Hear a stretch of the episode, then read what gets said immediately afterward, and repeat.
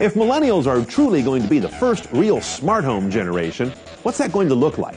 If your imagination is running to a 3D printer on the kitchen counter and a drone flying around the outside of the house and a humanoid robot bringing martinis, let's come down to earth.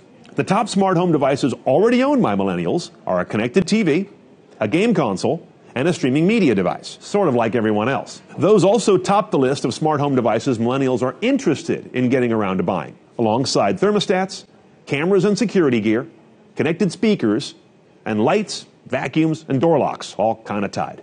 Bottom of the list, connected personal care devices. I guess that's bad news for that artificial intelligence toothbrush I saw at CES.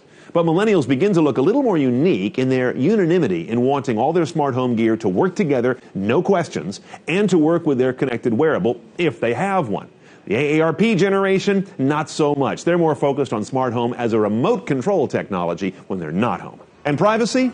That has its price. 70% of millennials are okay sharing their data in a smart home environment if they get back good recommendations about news, media, or fitness choices. Bottom line, by the end of 2017, across all demographics, even the most popular forms of smart home tech will be in fewer than 15% of U.S. homes. But by 2020, that reaches almost 30% and starts to feel more expected. Know what's next at cnet.com slash next big thing. I'm Brian Cooley.